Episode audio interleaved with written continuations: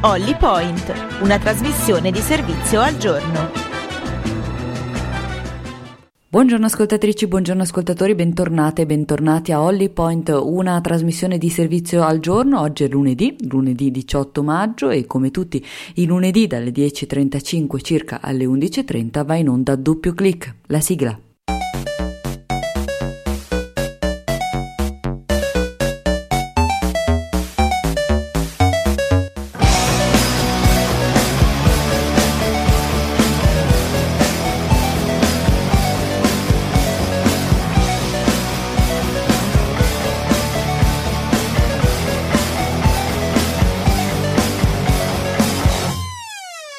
Buongiorno, buongiorno di nuovo, un saluto da Elena Mordiglia, bentornate e bentornati a Doppio Clic, la trasmissione di Radio Popolare che si occupa di tecnologie e di web. Buongiorno a Marco Schiaffino, ciao Marco.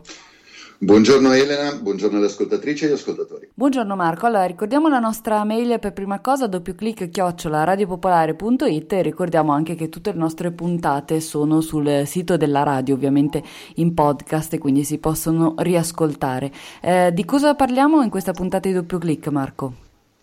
Oggi abbiamo un po' di aggiornamenti eh, su eh, vicende che si sono verificate nelle ultime settimane eh, riguardanti più o meno eh, la pandemia.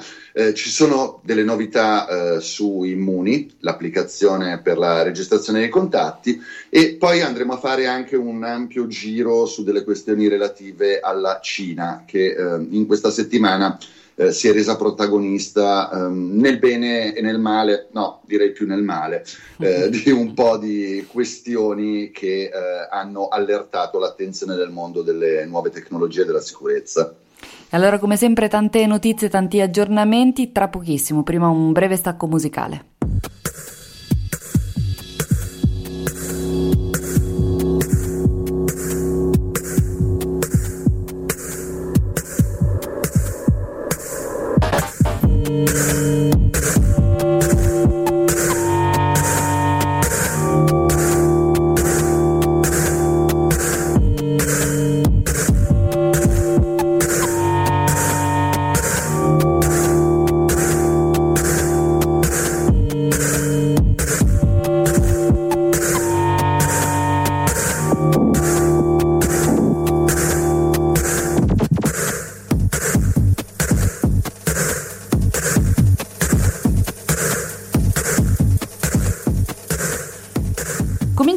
Questa puntata di doppio clic andando a parlare dell'Inps. Torniamo a parlare dell'Inps, di quello che è successo il primo aprile scorso, eh, che è stato il giorno in cui, ve lo ricorderete tutti, milioni di italiani sono andati sul sito dell'Inps per chiedere la famosa indennità da 600 euro e, e i dati anagrafici di eh, insomma, tante persone, tante famiglie sono stati visti da terze persone e eh, insomma, in alcuni casi modificati, cancellati e inviati al loro posto. Eh, ci sono degli aggiornamenti, Marco, che possiamo dare su questo caso?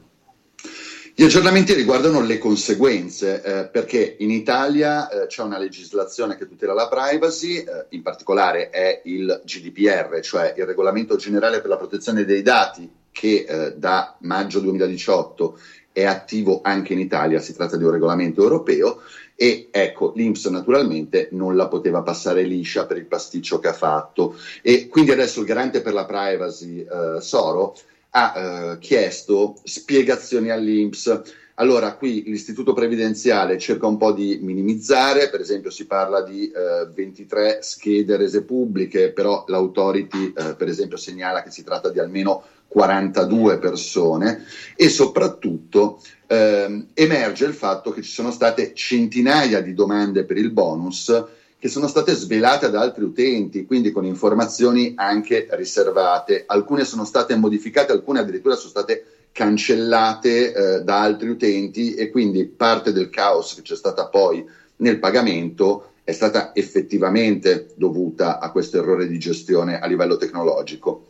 La cosa che fa alzare un po' il sopracciglio è che eh, tutti gli organi di stampa parlano di una multa che può arrivare a 20 milioni di euro ai danni dell'Inps. Ecco, visto che eh, si tratta di un ente statale e visto che la multa viene pagata sostanzialmente all'ente italiano, forse sarebbe il caso di aggiornare il GDPR con delle sanzioni un po' diverse quando si tratta di enti statali, perché eh, se si toglie da una parte e si mette dall'altra non è che dal punto di vista, ehm, diciamo, della prevenzione, eh, la paura per una multa a questo punto possa fare molto. Eh, quindi sarebbe il caso forse di trovare dei metodi diversi eh, e per esempio dare delle responsabilità personali in questo caso.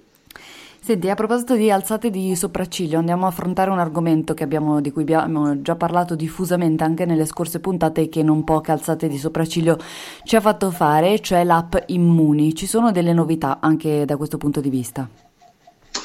Si sa qualcosa di più eh, per quanto riguarda Immuni. Eh, perché? Perché eh, Bendy Spoons, la società che ha eh, sviluppato il codice dell'applicazione, ha pubblicato un documento su GitHub. Allora, GitHub ne abbiamo parlato proprio settimana scorsa, è questo enorme eh, repository, quindi questo spazio comune che permette di eh, pubblicare codice e documentazione sul software che viene usato molto dai programmatori. Eh, sarà anche lo stesso luogo in cui verrà pubblicato poi il codice eh, quando verrà rilasciato, visto che verrà rilasciato in modalità open source. Allora, cosa si scopre andando a consultare questo documento? Prima di tutto i tempi. Um, quello che emerge è che Immuni non potrà funzionare eh, fino a quando non saranno rilasciate le nuove versioni dei sistemi operativi per Android e iOS. Quindi eh, serve la versione 13.5 di iOS e um, un aggiornamento di Google Play. Questo cosa significa? Che ci vorrà un po' di tempo anche prima di cominciare a testarla su larga scala, perché eh, bisogna aspettare che Apple e Google rilasciano la nuova versione dei sistemi operativi, che le persone li scarichino e sappiamo benissimo che eh, gli utenti non sempre sono velocissimi nello scaricare gli aggiornamenti dei sistemi operativi, anche se sarebbe un'ottima idea scaricarli non appena sono disponibili, e poi a quel punto si può finalmente installare Immuni. In particolare poi ci dovrà essere anche una fase di penetration testing, quindi dei test fatti da specialisti per vedere il livello di sicurezza nella gestione dei dati e a proposito di sicurezza e di privacy, una cosa che emerge nel funzionamento della app, e l'avevamo già accennato in un'altra puntata del doppio clic, è che ci saranno comunque delle informazioni riguardo alla residenza delle persone. In particolare, eh, l'aveva eh, anticipato la ministra dell'innovazione durante una, un'audizione al, alla Camera, eh, aveva parlato della possibilità di dare informazioni riguardo la regione di residenza. Ecco, si scopre invece che eh, è un po' più specifica perché si parla della provincia di residenza. Quindi ora bisognerà capire effettivamente come sono gestiti questi dati perché un uh, elemento geografico abbastanza preciso come questo, l'abbiamo già spiegato, permetterebbe abbastanza facilmente di eh, de-anonimizzare le informazioni nel momento in cui fossero raccolte tutte in un unico database. Eh, l'altro elemento è che eh, in teoria Immuni dovrebbe essere in grado di dialogare con altre applicazioni dello stesso genere di altri paesi europei. Anche qui però c'è un problema perché, eh, come abbiamo spiegato precedentemente a doppio clic, ci sono due filosofie eh, nello sviluppo di queste app, una decentralizzata e una centralizzata. Ecco, in pratica possiamo dire che le app riescono a dialogare molto bene con eh, le altre applicazioni che fanno parte della stessa famiglia, quindi che sono ispirate allo stesso metodo, eh, farebbero un po' più di fatica invece con quelle che utilizzano una filosofia diversa. Quindi anche qui bisogna vedere che cosa succederà in futuro, ma eventualmente potrebbero essere anche pubblicate degli aggiornamenti in corsa. Senti, andiamo a vedere invece più da vicino uh, che cosa succede in, in Lombardia. Ecco, eh, se eh, il processo dello sviluppo di immuni è sì faticoso, si sta scontando dei ritardi, quindi si pensa che prima di giugno non ci possa essere, ma è stato fatto in maniera, diciamo, abbastanza trasparente, o meglio, in, maniera, in una maniera tale per cui l'opinione pubblica fosse coinvolta. Questo nella regione Lombardia non succede. È di ieri eh, la notizia, o meglio, è stata sottolineata la notizia con un comunicato da parte dei sindacati eh, dei medici di base della Lombardia ehm, del fatto che la regione ha in pratica assegnato il compito di gestire il telemonitoraggio domiciliare dei pazienti con Covid-19 o sospetti e dei cosiddetti soggetti fragili a un consorzio temporaneo di aziende private. Allora, i sindacati eh, lamentano il fatto di non essere stati coinvolti, eh, ma eh, la parte che preoccupa un po' di più è tutta la questione della privacy, perché telemonitoraggio comunque vuol dire che sono dei dati sanitari che vengono registrati, non si sa come verranno registrati, evidentemente verrà pubblicata una documentazione da, sotto questo profilo, ma sarebbe stato bello che Regione Lombardia ne avesse parlato pubblicamente prima. E eh, se andiamo a guardare chi c'è dentro questo consorzio di aziende, il sopracciglio si alza molto di più, perché dentro c'è per esempio Accura. Che cos'è Accura? Accura è una società eh, che eh, nel suo sito internet spiega di essere uno di quei soggetti che ehm, assiste i malati cronici in Lombardia. Quindi è un soggetto privato che compete con altre aziende private per eh, la gestione dei malati cronici all'interno della Lombardia secondo quel modello fortemente criticato da molti di eh, privatizzazione della sanità. E quindi abbiamo un soggetto che ha un chiaro interesse ad avere queste informazioni che eh, sta gestendo il telemonitoraggio dei malati da Covid a casa. Um, questo è il classico esempio di come non si dovrebbero fare le cose. E restiamo mm, eh, su, su insomma, argomenti un po' inquietanti. Eh, nelle, nelle, scorse puntate abbiamo parlato delle app create anche in altri eh, paesi. Abbiamo parlato dell'India, un paese in cui eh, l'utilizzo dell'app anti-Covid è obbligatorio con tutti i problemi poi che ne conseguono. Abbiamo detto che l'utilizzo, ad esempio, degli smartphone non è molto diffuso. Eh, andiamo oggi a vedere più da vicino quali sono i dati che conserva l'app indiana per il tracciamento del Covid. Io avevo avuto il dubbio di essere stato un po' troppo duro o eh, di aver esagerato col livello di complottismo parlando dell'India e per fortuna poi invece le notizie confermano che il livello di severità era perlomeno adeguato. Perché? Perché adesso il governo indiano ha cinque settimane dal rilascio dell'app, quindi eh, diciamo anzi quasi sei, quindi un, un mese e mezzo da quando 100 milioni di persone hanno scaricato l'app ha finalmente spiegato quali sono le informazioni che vengono eh, registrate e come vengono utilizzate. Ecco, le informazioni registrate eh, comprendono nome e cognome, il numero di telefono, l'età, il, il genere, la professione, eh, le persone con cui si è stati in contatto e dove ci si trovava. Insomma, praticamente un sistema di spionaggio sì. Eh, messo a sistema e reso obbligatorio.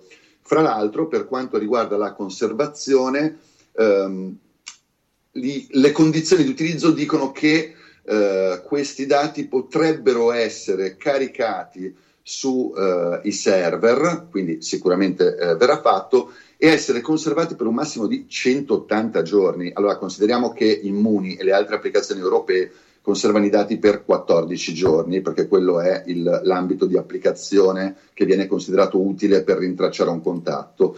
E inoltre si specifica anche che questi dati potrebbero essere condivisi con soggetti terzi nel caso eh, diventasse necessario. Insomma, il governo indiano con questi dati fa un po' quello che vuole e lo ha detto anche un mese e mezzo dopo aver reso obbligatorio il fatto di scaricarlo ai suoi cittadini.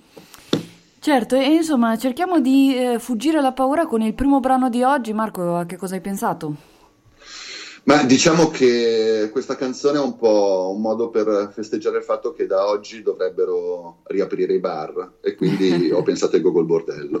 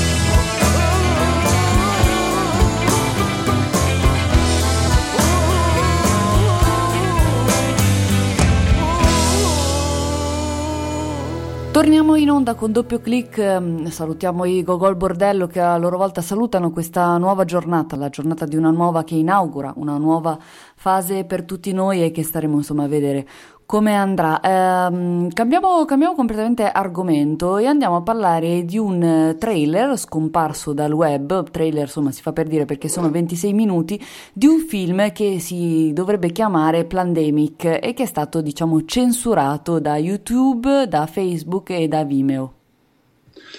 Sì, eh, si tratta di un eh, classico film eh, cospirazionista, ehm, diciamo che eh, è un ehm, lungometraggio, eh, pensiamo anche molto lungo, visto che il trailer durava ben 26 minuti, eh, che gira intorno alla figura di eh, Judy Mikovits, che è quella pseudo ricercatrice eh, che negli Stati Uniti è diventata un po' il campione dell'area Novax, dei gruppi di estrema destra eh, legati alle teorie eh, minimizzatrici di Donald Trump e in aperto contrasto con Anthony Fauci, lo, lo specialista della Casa Bianca che più volte ha avuto degli screzi con Trump.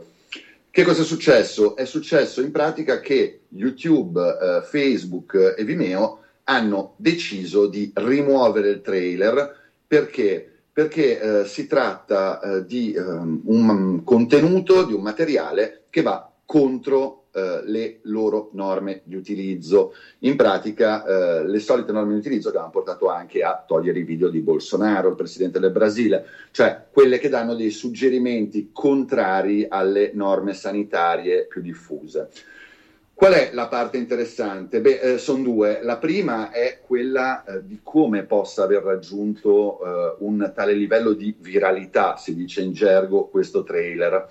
Allora, lo spiegano i colleghi eh, di eh, Vice che in un articolo svelano come dietro questo trailer e dietro la sua diffusione ci sia eh, in realtà un personaggio che si chiama Zach Voorhees. Eh, si tratta di un ex impiegato di eh, Google e YouTube che eh, ormai si descrive come un whistleblower perché in passato ha rilasciato delle documentazioni dei due giganti high tech, naturalmente dandoli ai gruppi di estrema destra statunitensi, in particolare QAnon. Eh, QAnon è una sorta di eh, movimento complottista che sostiene che ci sia una sorta di stato profondo che rema contro l'amministrazione Trump, quindi diciamo è la solita teoria del complotto che coinvolge i vari Soros, Bill Gates, eh, eccetera, eccetera.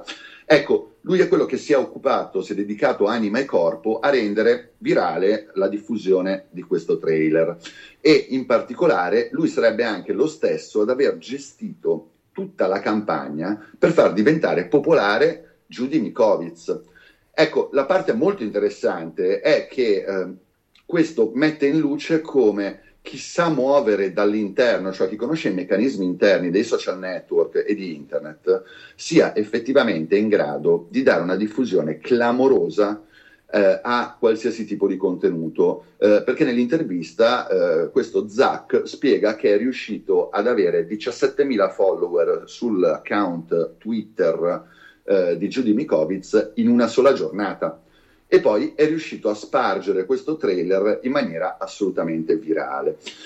Allora, eh, al di là di questo che già spaventa un po', c'è un altro elemento che desta qualche piccola preoccupazione. Eh, personalmente io sono abbastanza contento che sia sparito questo trailer dalle varie piattaforme, però in una situazione in cui internet è diventato lo strumento principale, questo l'abbiamo già detto un paio di volte a doppio clic, eh, per la diffusione di informazioni e anche per la diffusione del libero pensiero, il fatto che il controllo su cosa possa essere pubblicato o cosa non possa essere pubblicato sia sostanzialmente nelle mani di società private e venga regolato esclusivamente dalle norme di utilizzo di un social network o di un sito internet, ecco, questa forse non è una situazione ideale e quindi eh, qualcuno dovrebbe cominciare a riprendere il filone del discorso che era stato aperto qualche mese fa sul dare una eh, normativa un po' più elevata eh, per questo tipo di controlli, perché eh, fino a quando si lascia il tutto alle decisioni di uh, soggetti privati uh, si corre il rischio che si trasformi in una censura anche arbitraria. Eh certo, a volte la cura è peggio del malanno, come, come si suol dire.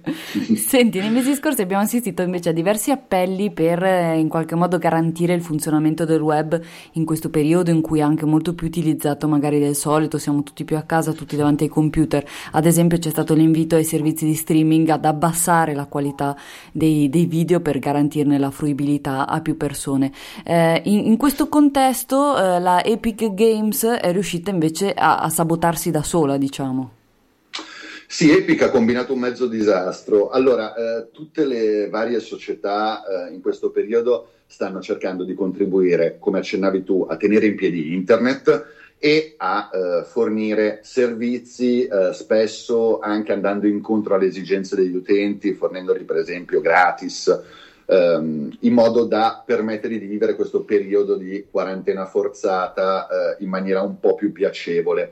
Ecco, Epic Games, che è uno dei più grossi produttori di videogiochi, eh, considerate che per esempio è quello che eh, ha sviluppato eh, Fortnite e Fortnite ehm, ha tenuto settimana scorsa un concerto virtuale eh, del rapper Travis Scott che ha visto 12 milioni di persone seguirlo, quindi sono riusciti anche a gestire un evento piuttosto grosso su internet senza fare un patatrack, invece ha fatto un patatrack. Cosa ha fatto? In pratica ha offerto gratis um, un videogioco, un videogioco molto famoso, GTA 5, Grand Theft Auto, uno dei videogame più famosi eh, nella storia di questo settore, e eh, il problema è che non è riuscita a reggere il flusso di appassionati che si sono collegati al sito per scaricarlo. Quindi tutto il sistema è andato in crash, eh, in pratica eh, gli esperti di sicurezza hanno fatto delle battute dicendo che eh, Epic Games si è fatto un DDoS da solo. Il DDoS sono quegli attacchi che eh, saturano la banda e sovraccaricano i server e eh, hanno impiegato parecchie ore per rimettersi in piedi e dovendo affrontare anche eh, naturalmente le lamentele di tutti i videogiocatori che volevano scaricarsi la loro copia gratuita di GTA 5.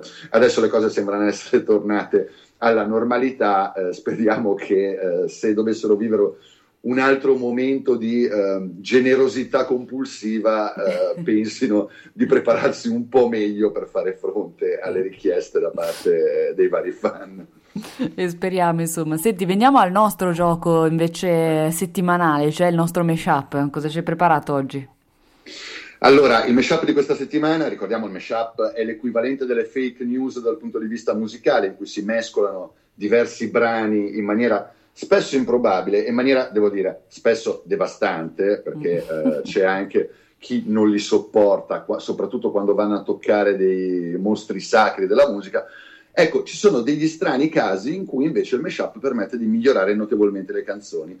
In questo caso abbiamo una non indimenticabile, a mio giudizio, canzone di uh, Gwen Stefani che è stata mixata con una delle vittime predestinate dei mashup, cioè eh, il brano più celebre dei Bee Gees, eh, Stayin' Alive. E devo dire che il risultato è tutto di guadagnato per il brano di Gwen Stefani. Ce lo andiamo ad ascoltare allora.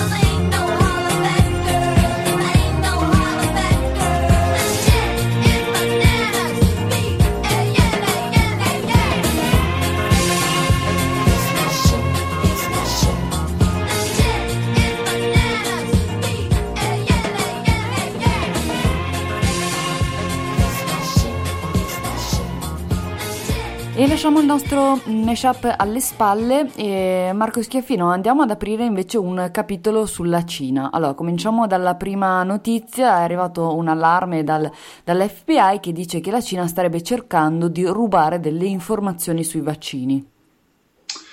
Dunque, il fatto che la Cina eh, si dedichi con passione allo spionaggio industriale non è una novità. Infatti eh, quasi tutti i gruppi di hacker, eh, i cosiddetti eh, APT, cioè gli hacker di Stato eh, cinesi, sono specializzati di solito nel furto di brevetti ehm, e comunque di know-how relativo ad ambiti commerciali e industriali. Ecco, l'allarme dell'FBI in questo caso però si concentra eh, proprio sul tema dei dati riguardanti le ricerche sul vaccino per il Covid-19. Allora, eh, l'allarme naturalmente può essere considerato credibile, ma bisogna tenere sempre presente eh, che questi annunci, soprattutto quando arrivano da soggetti come Stati Uniti e Regno Unito in abbinata, e in questo caso infatti c'è anche il National Cyber Security Center, eh, che è l'ente eh, del Regno Unito per eh, la sicurezza informatica, eh, non sono mai completamente disinteressati. Cosa succede di solito? Che questi annunci corrispondono a momenti in cui ci sono tensioni internazionali con particolari paesi. Ecco, in questo momento sappiamo benissimo che l'amministrazione Trump sta puntando il dito contro la Cina per tutta la questione della pandemia da coronavirus. Ora, il fatto che venga lanciato un allarme riguardo possibili attacchi hacker proprio della Cina, proprio per rubare informazioni sul vaccino del Covid-19, insomma, eh, puzza un po' di propaganda più che eh, di un reale allarme. E restiamo in um, Cina e andiamo a vedere invece eh, i guai eh, che stanno venendo fuori per TikTok, guai seri, dato che si tratta della privacy per i minori. Sì, eh, TikTok non è la prima volta che incappa in problemi di questo genere, anzi si è già eh, presa una bella sberla di multa da eh, 5 milioni e 700 mila dollari proprio per eh, non aver protetto in maniera adeguata la privacy dei minori. Qual è il tema? Eh, riguarda una normativa negli Stati Uniti che si chiama COPPA, che è il eh, Children's Online Privacy Protection Act, eh, e che in pratica prevede che eh, i minori di 13 anni possano iscriversi a social network eh, che gestiscono in qualche modo le informazioni riguardo la loro attività soltanto se c'è il consenso dei genitori. Allora, ehm, c'è stato un accordo fra TikTok e le associazioni che difendono i diritti alla privacy dei minori proprio in occasione di quella multa eh, che eh, è arrivata eh, qualche tempo fa. Nell'accordo TikTok in pratica si era impegnata a ottenere il permesso dei genitori eh, per quanto riguarda il trattamento dei dati dei minori. Non solo, ha anche pubblicato una versione, diciamo, light della sua applicazione proprio per i minori di 13 anni, con delle limitazioni che avrebbero reso meno invasiva ehm, la, ehm, diciamo, la raccolta di dati. Qual è il problema? Eh, allora, il primo è che questa versione light non permette, per esempio, di caricare i video. Quindi quello che succede è che i bambini installano l'applicazione, vedono che non gli permette di fare delle cose, la cancellano e installano quella normale che è per i mhm. maggiori di 13 anni. La seconda è che c'è un problema oggettivo. Allora, eh, con tutta la buona volontà, eh, il fatto che eh, la società che gestisce TikTok, che ricordiamo ha sede in Cina, eh, possa valutare l'età di chi si iscrive anche nel caso in cui chi si iscrive menta, ecco, eh, tutto questo è un po' difficile. Eh, quindi si entra in una sorta di eh, vortice in cui TikTok rischia di beccarsi cause a raffica e in questo caso potrebbe costare cara perché nella denuncia che è stata fatta ehm, diciamo che i querelanti hanno chiesto di applicare il massimo risarcimento dal punto di vista civile. Si parla di 41 mila dollari per ogni violazione. Eh, quindi se dovessimo parlare di qualche migliaio di violazioni parleremo veramente di tanti tanti soldi. Andiamo a chiudere il capitolo dedicato alla Cina parlando invece di una sorta di giallo che ha come protagonista Huawei perché è arrivata una proposta di aggiornamento di Linux proprio da Huawei che però la proposta conteneva un bug. È una vicenda strana. Allora, eh, ricordiamo che Linux è un sistema operativo open source e quindi come tale in pratica viene ehm, elaborato, viene gestito da una ampia community che lo fa a livello volontario. Una delle parti più sensibili del sistema operativo naturalmente è il kernel, eh, in pratica possiamo dire che è il cuore del sistema operativo, proprio il cuore pulsante, quello che permette a tutto il resto di funzionare. E in quest'ambito ehm, il metodo è lo stesso, ci sono programmatori indipendenti, ma anche molte società commerciali che, siccome utilizzano Linux sui loro sistemi, contribuiscono a migliorare il sistema.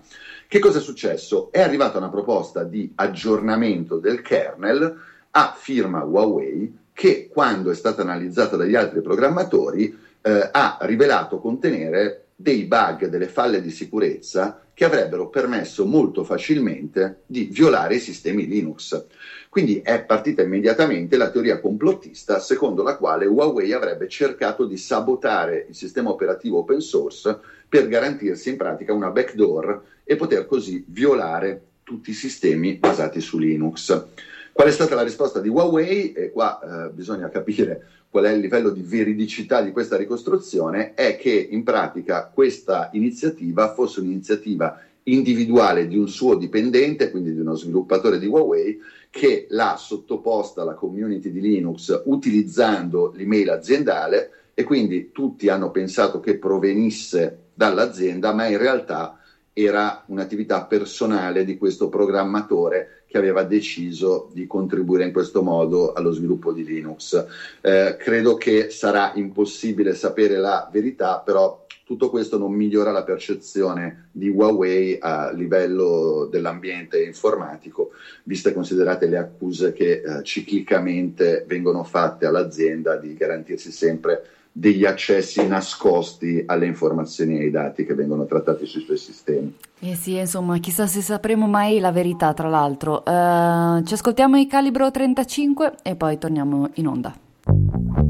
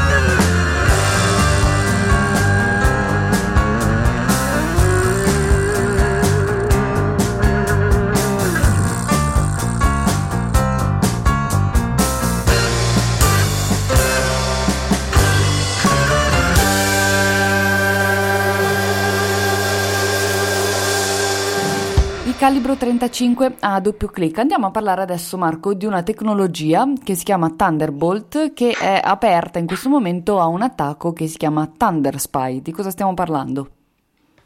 Allora, Thunderbolt è un collegamento eh, a eh, diciamo altissima capacità eh, sviluppato da Intel e che è presente molto sui portatili e in particolare eh, sui portatili di Apple è emersa una vulnerabilità che in pratica consente a un eventuale eh, hacker di collegarsi fisicamente a questa porta e eh, sottrarre i dati eh, dal computer. Per spiegare come funziona il tutto, però, oggi abbiamo deciso di imbarcarci in una spiegazione più ampia che va a trattare un argomento che ehm, pensiamo possa essere di interesse per tutti gli ascoltatori di doppio clic, che essendo una trasmissione di servizio ogni tanto approfondisce anche alcuni temi tecnici. Quindi adesso mi imbarcherò eh, nel tentativo di spiegare che cosa sia e a cosa serve esattamente la memoria RAM, eh, quella che sui vari dispositivi, computer e smartphone, eh, spesso noi sappiamo che eh, avere tanta RAM significa avere eh, tanta potenza del computer e del dispositivo, ma non si sa esattamente a cosa serve. In questo caso Elena Mordiglia sarà giudice insindacabile per stabilire se la spiegazione sia efficace o meno. Sei pronta? Provaci, vai. Allora, la RAM è una memoria, è una memoria esattamente come potrebbe essere l'hard disk, quindi il disco fisso, è una memoria però un po' più veloce del hard disk. Per spiegare a cosa serve, io provo a fare un esempio eh, dei miei. Allora, immaginiamo che il computer sia la bottega di un falegname. Mm. Dentro abbiamo il falegname che è il processore e eh, il falegname tiene tutti i suoi strumenti e tutto il suo materiale in un bello scaffale alle sue spalle, eh, che è l'hard disk. Quindi lì dentro avrà il martello, avrà la sega, la pialla, la lima, tutto quello che gli serve, più i pezzi di legno e magari anche gli oggetti che ha già fatto e che ha già finito. Quando però lavora su un particolare progetto, eh, non vorrà ogni volta che eh, gli serve la sega, per esempio, voltarsi, andare allo scaffale, prendere la sega e eh, tornare eh, per lavorare nel luogo in cui sta facendo il suo lavoro. Quindi avrà un bel ampio tavolo di lavoro su cui tiene a portata di mano tutti gli oggetti che gli servono al momento. Ecco, quel piano di lavoro è la memoria RAM cioè uno spazio in cui eh, il computer in pratica memorizza tutti i dati, gli strumenti, quello che gli serve per fare quello che sta facendo in quel momento e averlo ehm, a portata di mano, fare in modo che sia più accessibile. Era chiaro? Era, era, chiarissimo e ho pensato anche che potresti fare anche il falegname tu se volessi. Non so se era lo scopo convincermi di questa cosa, però potresti anche fare il falegname, consideralo. Guarda, confesso di non essere particolarmente portato per questo tipo di attività, mi, mi trovo più a mio agio davanti a una tastiera. Allora, eh, veniamo a, eh, al nostro Thunder Spy. Eh, qual è il problema? Il problema è che Thunderbolt, eh, come interfaccia, ha un accesso diretto alla memoria RAM. E questo non è un grossissimo problema perché da tempo tutti i uh, sistemi operativi e tutti i produttori eh, di computer hanno introdotto dei sistemi che proteggono la memoria RAM, tutta una serie di accorgimenti per fare in modo che le informazioni sensibili vengano cancellate dalla memoria eh, nel momento in cui si spegne il computer e comunque che l'accesso sia limitato. C'è però un'eccezione. Qual è l'eccezione? La cosiddetta sospensione. Allora, quando noi usiamo un computer portatile, eh, noi possiamo spegnerlo eh, utilizzando il solito menu che, che, sia quello di Apple, che sia quello di Windows o quello di Linux, è la stessa cosa, in cui diciamo spegni il computer, oppure possiamo limitarci a chiudere lo schermo, chiudere il coperchio del computer e il computer si spegne. Quando noi facciamo così però, in realtà tutte le informazioni su cui noi stavamo lavorando vengono mantenute in memoria all'interno della RAM. Insomma, è un po' come se il falegname a un certo punto dovesse andare a pagare una bolletta imposta, ma sa che do- nel giro di 5 minuti tornerà e dovrà continuare a lavorare, quindi lascia tutte le cose sul tavolo di lavoro, esce dalla sua bottega, chiude la porta e torna. Quello che si riesce a... è chiaro come... Molto chiaro. Quello che si riesce a fare Con l'attacco Thunder Spy, e ripeto però ci vuole l'accesso fisico al computer, è che un hacker in 5 minuti potrebbe, e c'è un video su YouTube che lo dimostra, arrivare con un bel cacciavite, svitare il case, quindi la copertura del computer, agganciare un cavo all'interfaccia di Thunderbolt e eh, risucchiare tutte le informazioni che ci sono nella RAM. Lì dentro ci sono anche le credenziali che permettono di sbloccare la sessione di Windows, di Linux o di macOS. Quindi, in pratica, qual è il problema? Il problema grosso è che questo sistema permette di aggirare tutte le tecniche di crittografia, eh, tutte le password complesse, tutti i sistemi di protezione che di solito vengono usati sui portatili per fare in modo che, in caso di furto o di smarrimento, eh, il ladro o chi trova il computer possa accedere ai dati che sono conservati all'interno del computer, perché ricordiamo il concetto è quello della riduzione del danno, una cosa è se mi rubano un computer da 500 euro, un'altra cosa è se mi hanno rubato il computer da 500 euro e eh, grazie alle informazioni che ci sono dentro mi svuotano anche il conto corrente.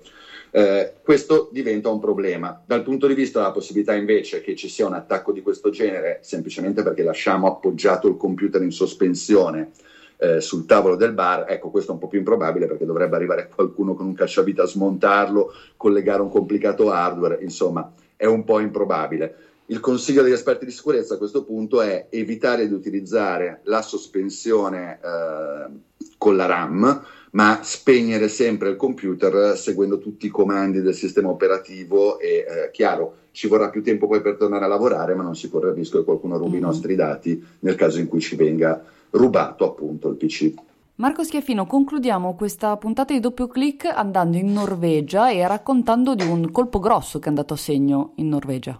Si tratta del classico eh, caso di eh, BEC, viene chiamata in gergo, Business Email Compromise. È una truffa che eh, i pirati informatici fanno eh, seguendo questo tipo di strategia.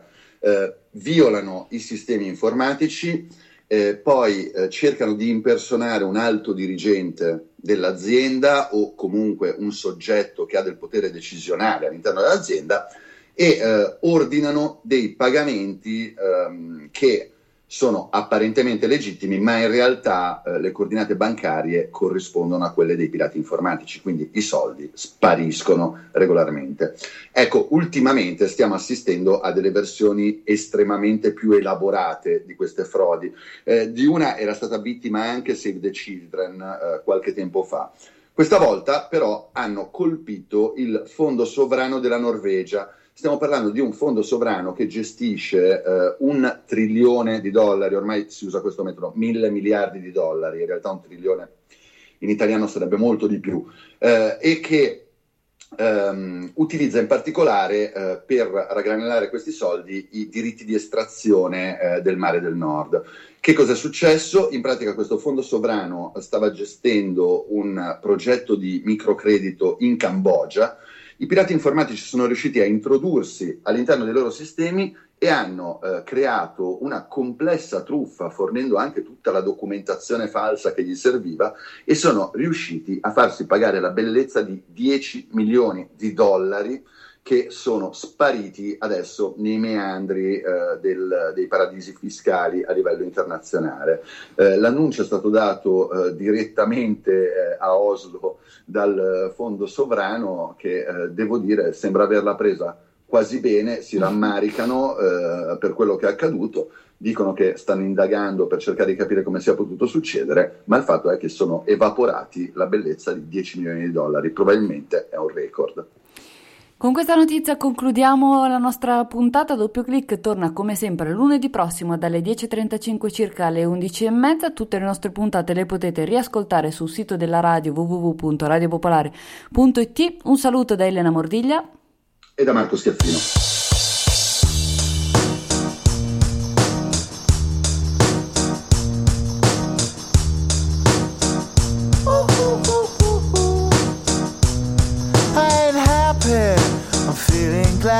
Sunshine in a bag. I'm useless, but not for long. The future is coming on. I ain't happy.